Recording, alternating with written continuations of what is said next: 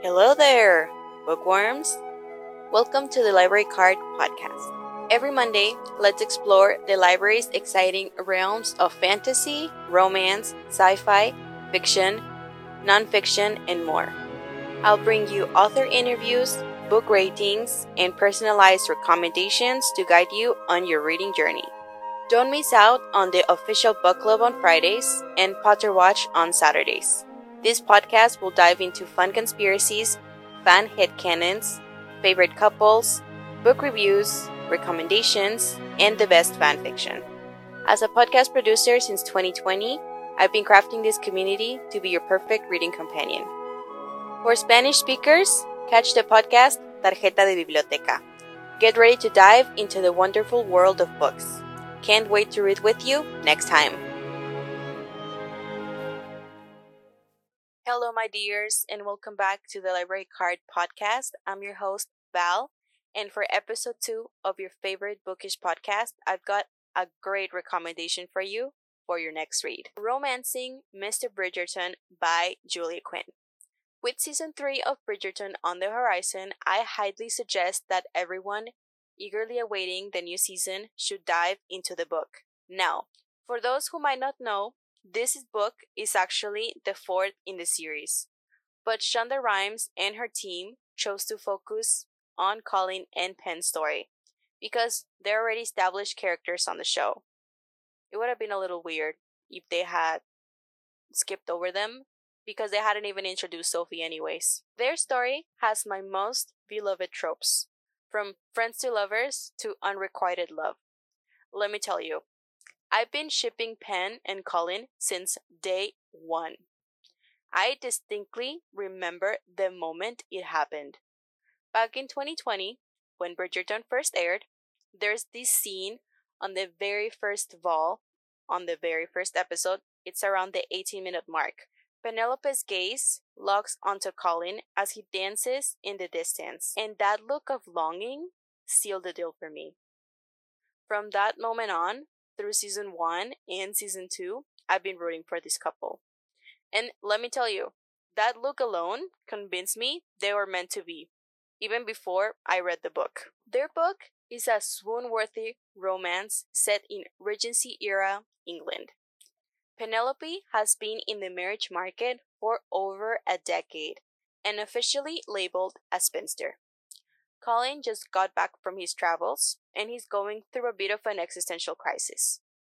Being the third son with a big fortune and no clue on what to do with himself, Colin is struggling to figure out his path. Meanwhile, Pen's main hustle is her undercover job as Lady Whistledown, the town gossip. Things get really spicy when Lady Danbury challenges the Ton to uncover Lady Whistledown's identity.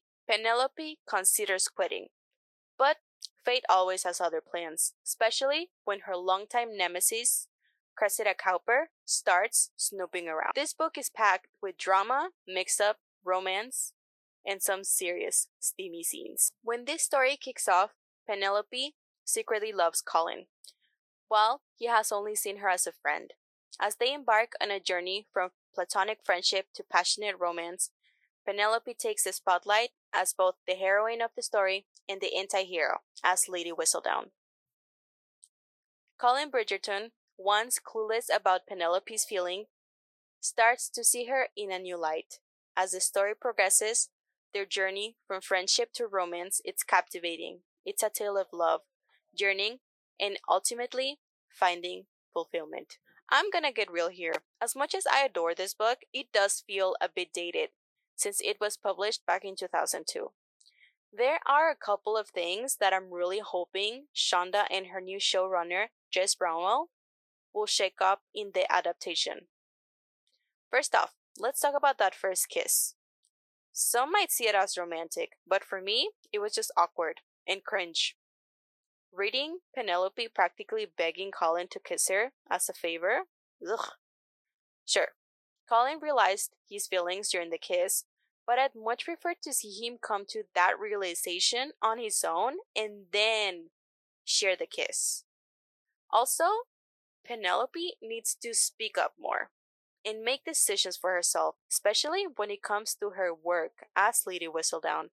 It was so frustrating to see her feeling ashamed of her writing because she was worried Colin might be embarrassed of her.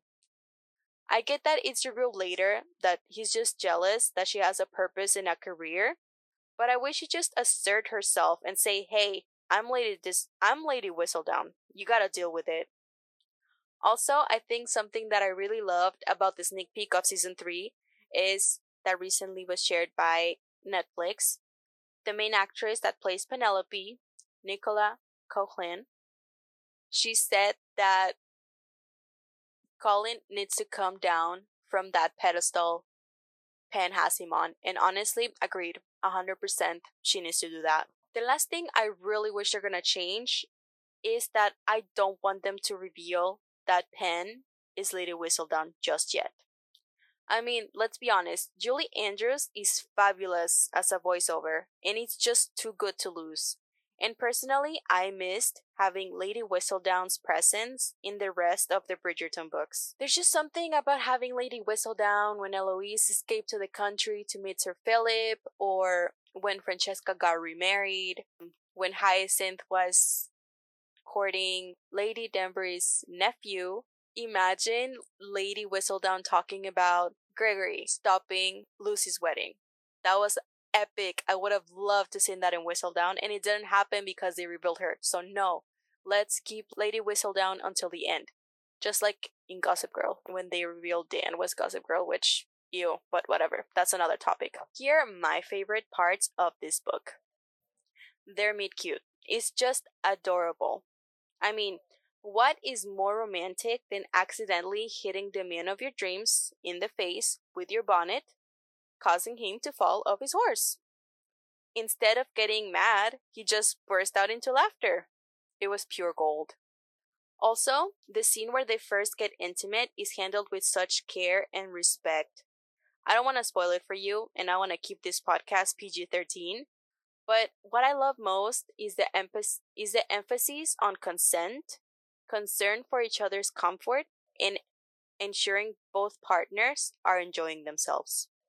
I think something that's really not shown on the show that I miss from the books is Penelope's kindness toward other people, especially during the Smythe, Smythe Smith musical. And how, as Lady Whistledown, she only dishes dirt on people who deserve it, like that awful Cressida Cowper. I am all about how Pen and Colin's story mirrors Violet and Edmund. Colin is the confident extrovert like his dad, and Penelope is the wallflower introvert girl, like Violet. And the friendships in this book are so adorable. The bond between Lady Danbury and Penelope is one of my favorite things about this book. Lady Danbury not only boosts Pen Pen's confidence, but also looks out for her, like family. Older friends just have a way of taking care of you, like no one else can. I really hope everybody reads this book, and I hope that people that are gonna watch season three read this book because I understand that for dramatic purposes they have to change and flesh out characters for the show. But I honestly sometimes feel like they make Pen a little bit mean on the show, and she's really not a mean person. And honestly, the way that they changed on how Lady Whistledown was created I mean, they might introduce that in season three. I don't know. But the way that Pen explains how she became Whistledown on the book is actually so nice and so interesting because you know she went on the marriage mart a year earlier than she would have hoped so she was a stone heavier and she was just really awkward and weird so one day after an awful time at some ball she comes home and she starts just writing. When she wrote the first time it was really just to kind of it was like a therapy kind of way because she was just writing for herself all of her frustrations and everything that happened on the ball. And then just so happens that one of her father's solicitors um when she went to the chamber pot read the paper and then he's like, you know what, girl, let's get this published. Let's split 50 50. I can help you. And they started going, and he supports her. And as the time period when a woman is not supposed to work, having a person that's gonna be there for you and help you. Especially because in the book you see that Portia Penelope's mother is thinking, well, she's not gonna get married, we're gonna live together, and she's gonna take care of me.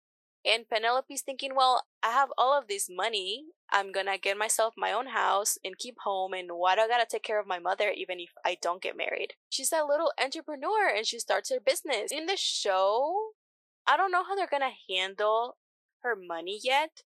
But in the book, Penelope, with the help of that solicitor, which we never find out the name of, by the way, she decides that when an aunt of her mother's dies, she's gonna use that opportunity to give like half of her money or a big portion of what she's made as Whistledown to her family. Big portion of her money comes down to her mom as inheritance from that aunt that died.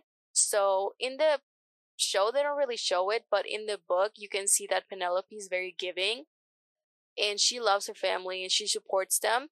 And I feel like that's something that should be done in the show as well because right now, as we know, the Featheringtons are struggling financially. So she could probably just try to figure out a way to give her family money. And I understand that in the book, her family, they're really mean, but at the same time, in the sneak peek, they say that there's gonna be some family moments because they are a family and they do love each other. I want to see how they do that because in the book just it feels like Pen is a little nicer and kinder. And in the show, she's more of Lady Whistledown. But I don't know. We'll see how that turns out when the season comes out. Well, it's time. It's that time of the podcast. I hope you had a blast listening to this episode and that you're excited to dive into the book. Let's keep the conversation going over on social media. You can find me on Instagram and TikTok as Library Card Podcast. I look forward to reading with you next time. For all you pop culture enthusiasts, check out our sister podcast, The Daily Fan Mail, covering the latest TV shows, movies, and streaming. Thanks for joining me on this captivating journey today. If you enjoyed today's episode and want to go on more reading adventures with me, make sure to tune in next time. Until then, happy reading and happy listening.